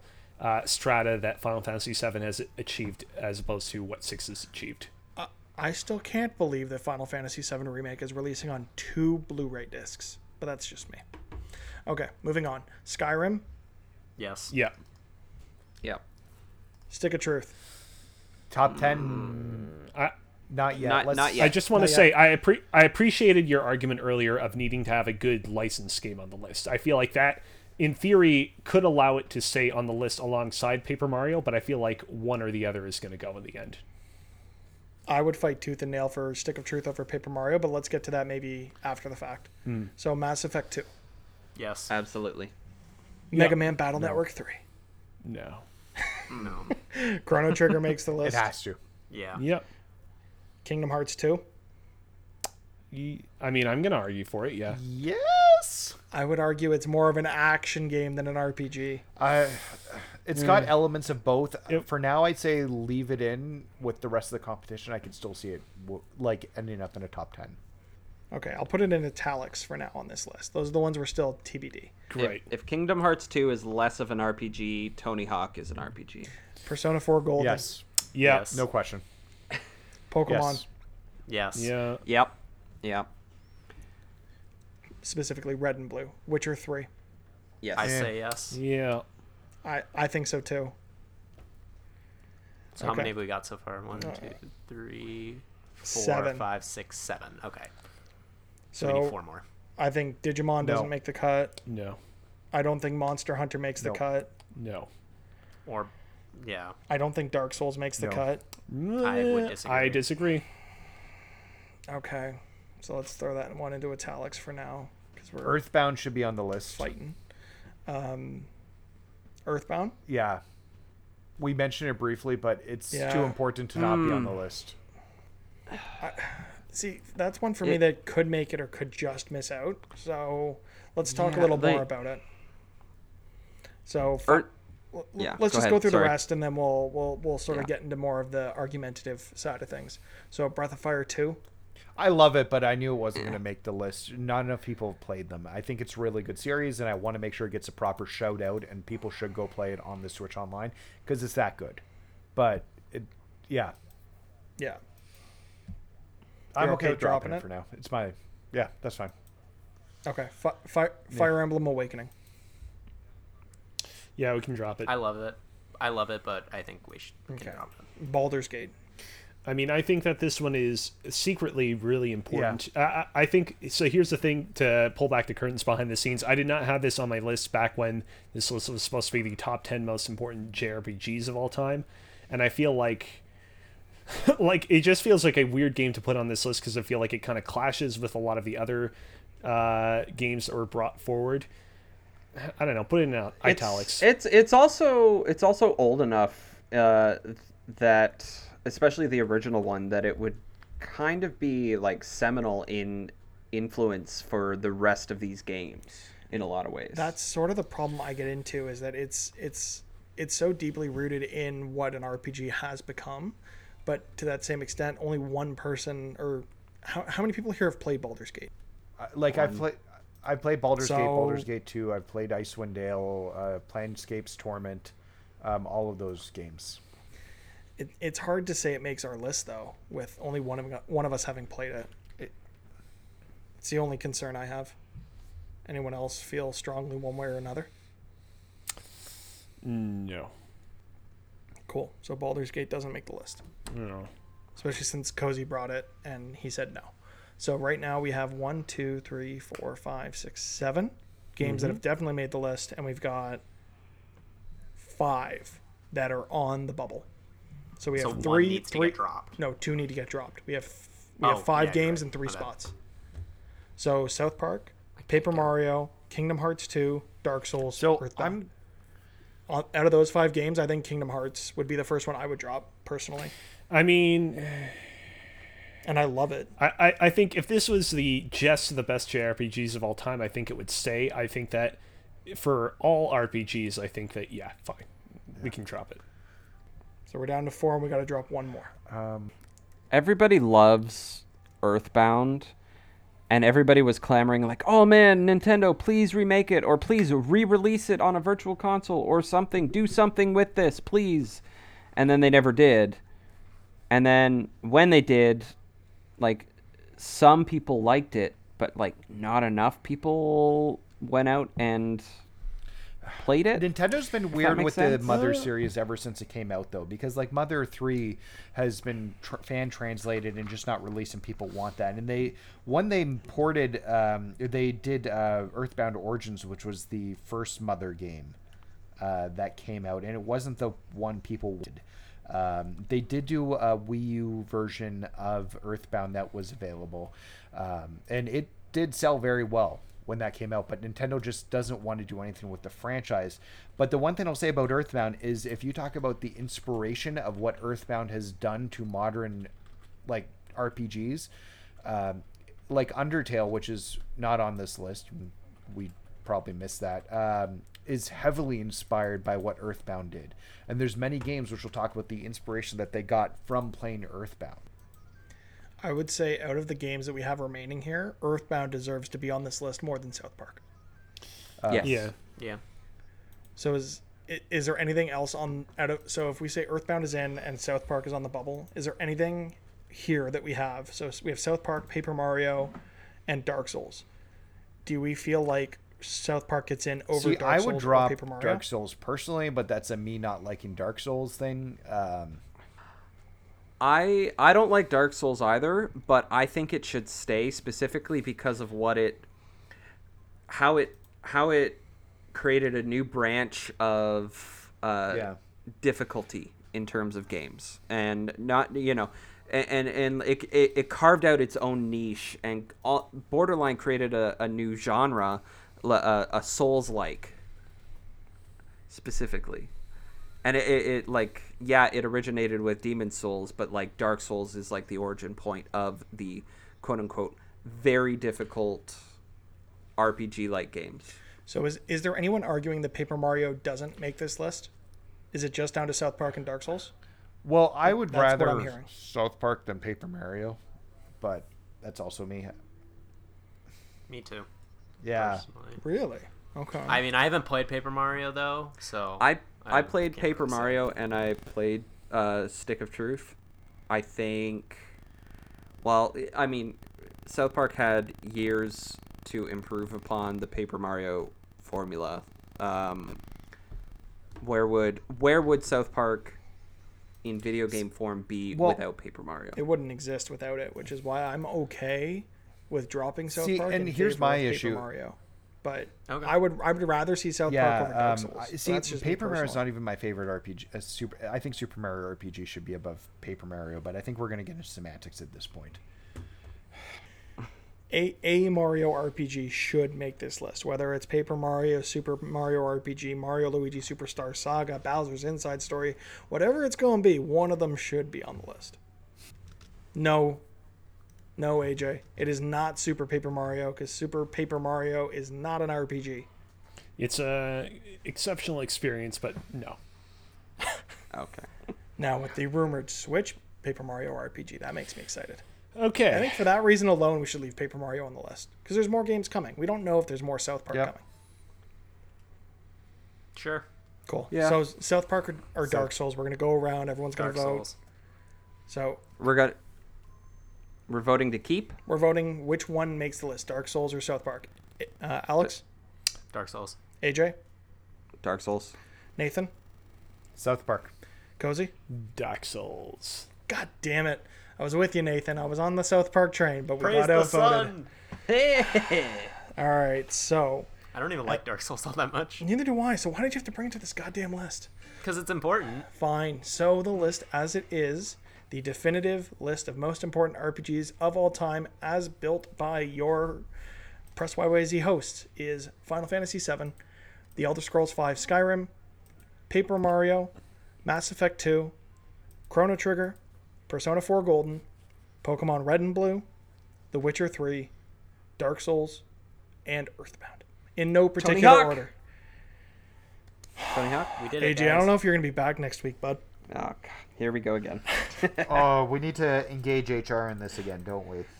Let me pull up the binder. Okay, so I had an idea about next week's topic of the show, mm-hmm. and I didn't run it by you guys before this, so let's see how this works doing it live and if we're going to do this or not, because this would be great for getting feedback.